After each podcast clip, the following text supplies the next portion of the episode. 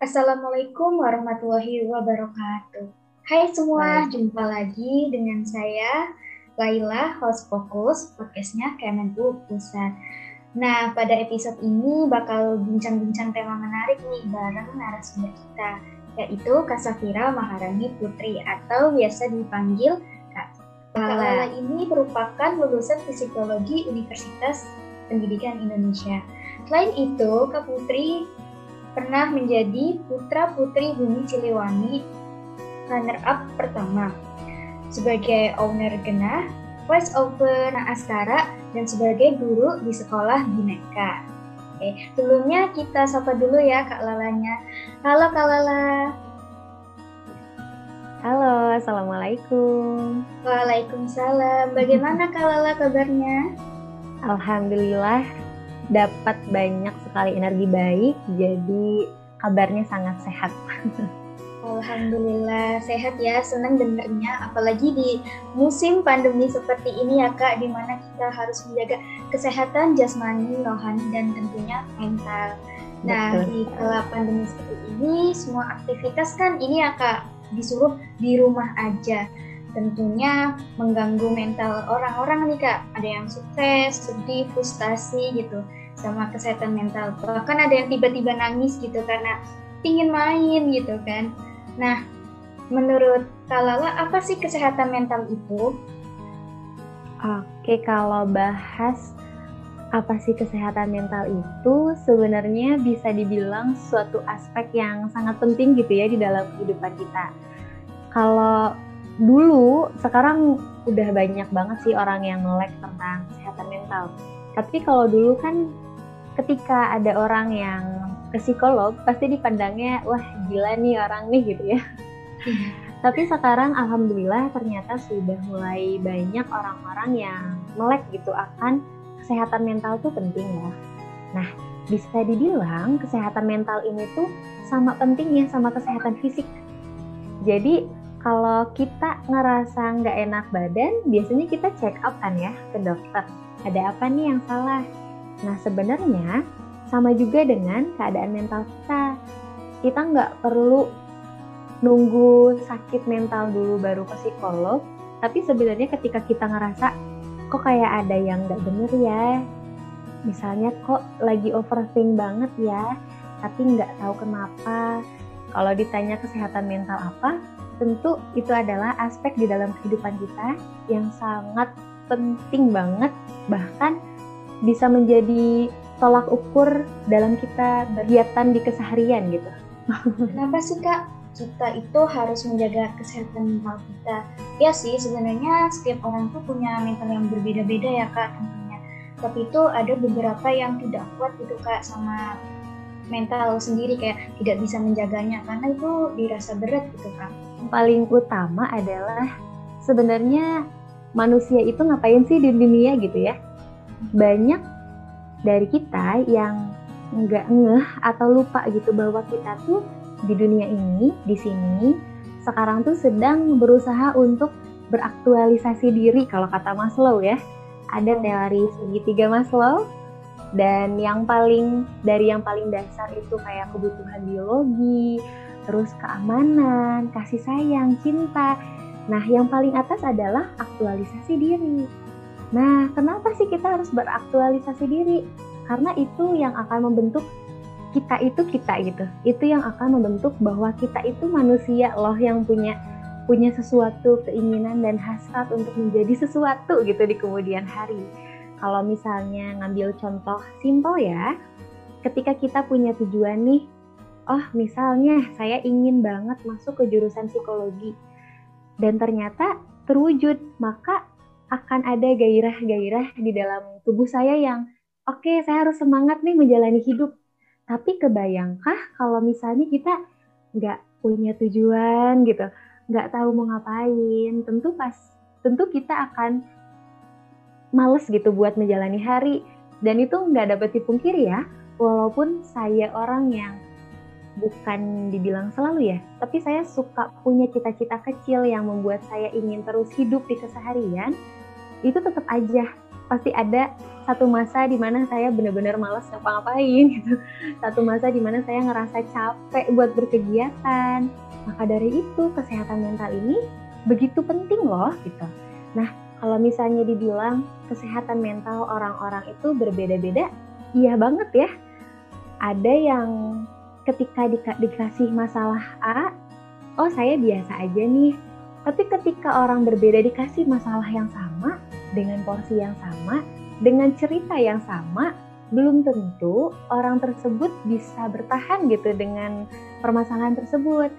Maka dari itu, kita perlu dan sangat penting untuk mengenal siapa sih kita, lalu kita itu sukanya apa, kita itu nggak sukanya apa, dan sesimpel apa sih yang bikin kita senang, apa sih yang bikin kita sedih, karena terkadang hal-hal seperti itu ya susah gitu untuk dipertanyakan ke dalam diri. Ketika kita mengalami mental breakdown, karena itu merupakan hal yang wajar untuk dialami, kita tahu apa yang perlu kita lakukan. Karena belum tentu orang yang kita ceritakan itu sama perasaannya dengan yang kita rasakan. Karena yang benar-benar tahu kita adalah diri kita sendiri. Maka dari itu, sangat penting ya untuk kita mengenal diri kita sendiri. Nah, jadi kesehatan mental ini uh, ternyata penting banget ya Kak buat membentuk kayak diri kita sendiri. Nah, nah lalu apa saja sih Kak macam-macam penyakit mental yang dapat mengganggu produktivitas kehidupan manusia? Wah, kalau bahas tentang apa aja ya, mental illness apa aja sih yang bisa mengganggu produktivitas? Karena kalau misalnya memang kita sudah merasa ada yang mengganggu produktivitas, berarti itu memang sudah ada sesuatu nih di mental kita gitu ya. Karena memang pada dasarnya kita itu hidup, hidup untuk bertumbuh dan berkembang ya. Kalau misalnya ada penghambat di dalamnya, nah berarti ada apa-apa nih. Nah tugasnya adalah untuk kita menelaah kira-kira apa sih yang terjadi sama kita. Kita memahami lagi apa yang salah, terus apakah ada yang kurang dalam memenuhi kebutuhan atau ada sesuatu apa nih gitu. Kalau misalnya bahas yang mengganggu produktivitas dari hal kecil ya, kayak overthinking, itu pun sudah bisa mengganggu produktivitas kita. Terus stres akan tugas misalnya sesimpel tugas gitu. Kita ketika stres maka kita nggak akan maksimal dalam menjalani sesuatu dalam mengerjakan sesuatu tugas kita. Lalu misalnya kalau stresnya sudah berkumpul dan banyak, maka akan terjadi burnout. Nah kita udah bener-bener capek nih untuk menjalani sesuatu, misalnya kuliah sampai bener-bener males banget, bahkan nggak bisa bangun dari kasur gitu. Jadi kalau misalnya bahas tipe-tipe mental illness, tentu banyak banget ya. Dan dari dari yang paling ringan sampai yang paling apa berat gitu itu sangat banyak. Kalau misalnya ditanya bentuk penyakitnya apa, tentu kita kadang nggak bisa dapat semua hal itu dengan penjelasan gitu ya. Jadi kalau misalnya teman-teman udah ngerasa nggak nyaman, nggak apa-apa, bisa di apa ya, diatasi sendiri dulu nih kira-kira bisa enggak. Misalnya, oh saya suka banget sama menulis, lakukanlah menulis dulu. Nah, saya sukanya bercerita, bercerita dulu. Tapi kalau udah nggak kuat banget dengan apa yang dialami sendiri, maka boleh langsung ke profesional. Oke, seperti itu ya kak. Tentunya kayak stres, terus overthinking, itu kan pasti dipengaruhi oleh faktor-faktor ya kak. Nah, faktor apa saja sih yang menyebabkan seseorang ini mengalami kesehatan mental atau gangguan mental? Kalau bahas faktor-faktor, itu balik lagi ya ke setiap orang karena tentu setiap orang ini memiliki faktor-faktor apa aja sih yang bisa memengaruhi mentalnya gitu. Tapi hal yang perlu kita garis bawahi adalah ketika kita merasa tidak nyaman akan sesuatu, itu pasti ada alasannya. Nah, cuma kita nih yang bisa mengetahui faktor apa sih itu. Misalnya, oh ternyata dengan saya scrolling Instagram secara sering dan terus menerus misalnya satu hari saya scrollingnya 18 jam itu uh, nonstop misalnya ya. Berarti kan sisanya cuma buat tidur. Kebayang kan betapa memengaruhi sekali nih Instagram bagi kehidupan kita. Oh ternyata saya jadi ngerasa insecure. Saya jadi comparing sama diri orang lain dengan diri saya saya jadi ngerasa bahwa saya ini kurang sempurna gitu. Nah, itu kita sudah bisa waspadai ternyata faktor Instagram pun saya bisa mengalami hal-hal yang saya tidak inginkan, hal-hal tidak nyaman yang saya tidak ingini kayak gitu. Yang pasti yang tadi ya. Nah, jadi tuh faktor-faktor itu sebenarnya kembali lagi ya Kak ke diri masing-masing gitu. Ada yang mungkin kebanyakan scroll TikTok, lihat orang ini jadi menuntut sendiri Instagram jadi tuh kita tuh kayak memandang orang lain bukan menjadi diri kita sendiri gitu ya kayak ya? ya betul sekali apa banyak hal faktor-faktor yang membuat diri saya ini oh nggak bisa gini nih oh kurang nih kenapa ya kok dunia itu kayak nggak adil kok Allah itu jahat kayak gitu ya kita jadi seakan-akan selalu membandingkan kehidupan kita dengan kehidupan orang lain tapi ketika saya sadari kembali, kita itu semuanya punya kehidupan masing-masing dan semuanya itu punya jalan hidupnya masing-masing. Bisa jadi saya sedang ada di, di ujian A nih. Nah, teman saya ini udah lolos di ujian A dan dia sedang ujian B, misalnya seperti itu. Nah, semuanya itu pasti memiliki permasalahannya masing-masing. Karena terkadang kan kita kalau lagi sedih itu suka merasa menjadi orang yang paling sedih sejagat raya gitu ya. Padahal setiap orang pun punya masalahnya masing-masing dan setiap orang punya jalan hidupnya masing-masing.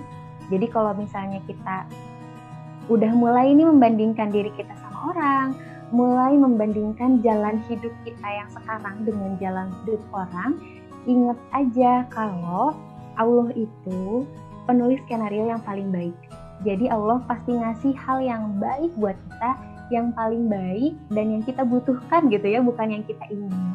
Seperti itu. Nah, ternyata dengan saya selalu menerapkan hal tersebut, saya percaya bahwa ada yang mengatur ini semua loh.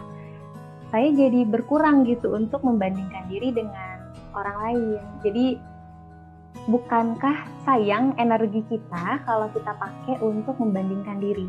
mending kita pakai untuk berkarya, untuk beraktualisasi, untuk mengerjakan apa yang kita ingin. Seperti itu. Bagaimana supaya orang-orang tuh bisa menerima itu, Kak? Karena ya kayak dalam artian tuh menerima hal tersebut walaupun sebenarnya itu tuh mengguncang mental kak oh udah mulai kena nih mentalnya harus ngapain sih bingung gitu nah yang paling sering saya lakukan adalah saya memahami diri saya sendiri.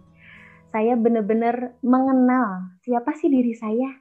Karena terkadang ya walaupun kita misalnya saya hidup 23 tahun tapi belum tentu saya benar-benar mengenal diri saya.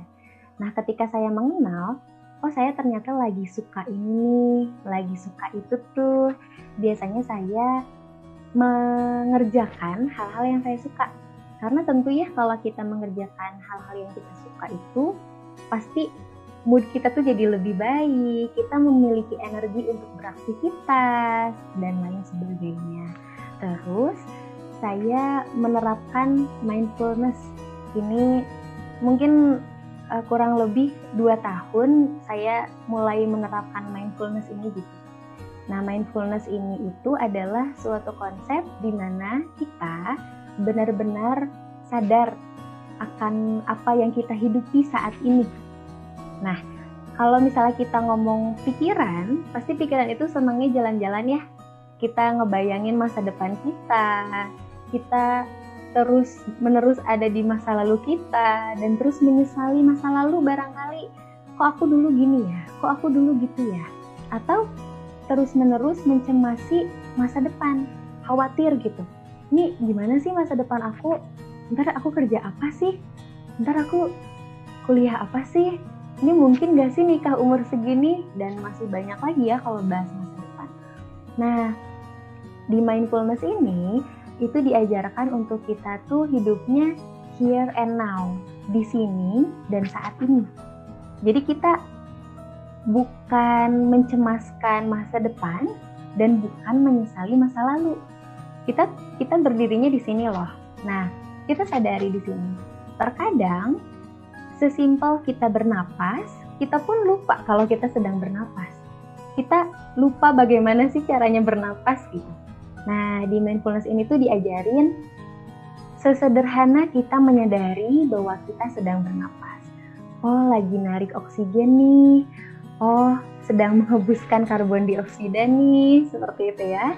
Nah, lalu selain here and now, mindfulness ini mengajarkan untuk tidak judgmental.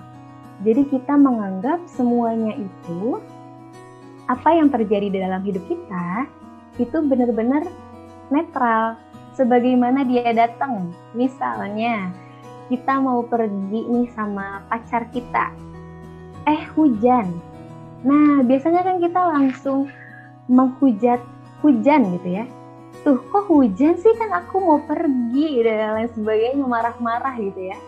Padahal di di mindfulness ini tuh diajarkan bahwa oh, sekarang hujan maka kalau sedang hujan, apa yang bisa saya lakukan? Oh, menunggu. Terus, oh kalau lagi nunggu kira-kira enaknya ngapain ya? Oh, bisa baca buku dulu nih, seru. Oh, bisa baca buku dulu. Jadi kita bisa melihat semua hal itu netral dan tidak kita nilai menjadi sesuatu yang negatif. Karena kalau misalnya kita nilai negatif, tentu ya kita jadi dapat energinya tuh energi yang jelek gitu. Dan kita jadinya capek, capek karena kita marah-marah terus. Karena kita menyalahkan terus sesuatu yang terjadi di dalam diri kita. barangkali itu sih seperti apa ya tips and trick barangkali ya. ya ternyata banyak banget ya tips dan triknya dari Kak Lala yang sangat bermanfaat buat kita nih. Jadi tuh kita nggak boleh nih kayak belum terlaksana kayak ih nanti aku lulus telat gimana? Ih aku nanti ini. Jadi kayak harus sekarang ya sekarang ayo kita pikirin sekarang gitu jangan ke mana-mana gitu ya kayak betul sekali. Tapi emang bener sih sebagian orang yang buat overthinking kayak saya sendiri aja suka mikir nanti gimana ya? Nanti gimana? gitu. Tapi emang diri sendiri tuh kurang sadar gitu kan terus bagaimana sih supaya mental kita tuh tetap sehat di saat pandemi seperti ini yang kita juga tidak tahu kapan usainya gitu. Bahwa hidup itu memang penuh dengan ketidakpastian. Kita itu hidup memang teka-teki gitu, kita nggak tahu setahun ke depan kita akan jadi apa. Kayak saya dulu menolak banget kalau jadi guru gitu, saya nggak mau banget jadi guru. Saya kuliah di UPI kan non pendidikan gitu, psikologi tapi ketika orang bilang, oh nanti jadi guru ya, saya tuh kesel karena saya nggak mau itu loh jadi guru. Eh tapi ternyata setelah lulus saya jadi guru. Karena tidak tahu itu loh kita. Dengan apa yang akan kita suka di masa depan, dengan apa yang kita suka sama saat ini, belum tentu sama. Dan hidup pun demikian gitu, kita benar-benar abu-abu dengan apa yang akan terjadi di masa depan termasuk pandemi ini kita nggak tahu ya kapan pandemi ini akan berakhir. Lalu apa sih yang bisa kita lakukan? Apa sih yang bisa kita lakukan dan hal tersebut menunjang mental kita tuh sehat gitu, aman damai tentram kayak gitu ya. Nah yang perlu kita lakukan adalah kita mengetahui bahwa apa sih yang bisa saya kerjakan saat ini. Nah, dulu ketika pandemi awal-awal saat kita lockdown gitu ya kan itu bener-bener nggak boleh keluar rumah. Jujur untuk saya tipe orang yang selalu keluar rumah selalu ke coffee shop untuk mengerjakan sesuatu itu terbebani. Karena ada yang hilang nih di dalam diri saya saya nggak bisa bertemu sama teman-teman nggak bisa menikmati coffee shop yang damai tentram gitu ya. Tapi terjebak di dalam rumah di dalam kamar.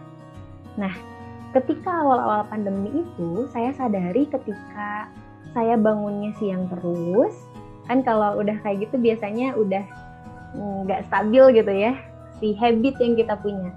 Oh bangunnya jadi kesiangan terus, makannya jadi nggak bener, tidurnya jadi nggak bener. Maka apa sih yang harus saya lakukan? Oh yang paling pertama saya lakukan adalah saya memperbaiki habit yang saya miliki. Saya mulai bangunnya tuh subuh ketika azan, saya bangun dan saya tidur tidak tidur lagi. Yang saya lakukan adalah saya langsung mandi. Ketika udah mandi, saya langsung beraktivitas apa aja, mau itu mengerjakan tugas. Kalau saya waktu itu memulai bikin kebun di rumah. Nah, ternyata dengan saya melakukan habit-habit baru nih, oh saya mulai membuat konten di Instagram, bercerita pada teman-teman tentang pandangan saya, tentang apa yang pernah saya alami, tentang kebun.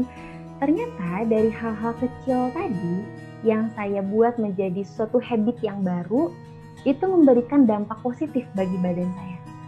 Nah, itu yang bisa dilakukan di pandemi. Apa yang kita sukai, mari kita coba lakukan saat ini daripada kita terus menerus mengeluh gitu dengan keadaan kapan ini selesai. Terus kok gini terus, kok PPKM terus. Seperti pikir gitu ya, banyak banget hal-hal yang bisa kita lakukan di rumah jadi nggak selalu di luar cuman memang dengan keterbatasan ya misalnya sosialisasinya jadi berkurang jarang ngobrol sama teman tapi alhamdulillah juga sekarang media sangat membantu karena kita juga jadi mudah ya untuk bertemu dengan teman secara digital. Uh, pertanyaan terakhir nih, apa sih pesan kakak untuk generasi muda sekarang supaya lebih aware terhadap kesehatan mental? Baik, kalau dibilang pesan ya paling sama dengan yang pertama saya katakan bahwa kesehatan mental kita itu sama pentingnya dengan kesehatan fisik. Kalau misalnya di ilmu psikologi itu ada namanya psikosomatis ya, ketika kita punya pikiran yang banyak atau mental kita terganggu itu bisa masuk ke fisik kita loh. Misalnya kita tuh lagi banyak pikiran nih, Nah, terus kita mah gitu ya, ngerasa mah perutnya. Nah, bisa jadi ketika kita ngerasa kok makan kita tuh aman-aman aja kok, nggak terlalu nggak telat, terus misalnya secara vitamin aman-aman aja kok. Nah, bisa jadi itu tuh terjadi karena memang ada sesuatu hal yang salah nih, walaupun bukan dari fisik kita, tapi dari pikiran kita, dari mental kita. Maka dari itu, untuk menunjang pertumbuhan dan perkembangan yang sedang kita lalui saat ini untuk menghadapi permasalahan apa pun yang sedang kita alami saat ini, kita tentu ya perlu memiliki fisik yang sehat dan mental yang sehat. bermanfaat sekali ya kak, alhamdulillah. Jadi episode ini tuh benar-benar manfaat banget buat kita supaya bisa menjadi diri kita sendiri. Oke buat teman-teman yang sudah mendengarkan podcast ini semoga ilmunya bermanfaat dan kita bisa menjadi uh, lebih kuat dan aware terhadap kesehatan mental kita. Wassalamualaikum warahmatullahi wabarakatuh. Waalaikumsalam warahmatullahi.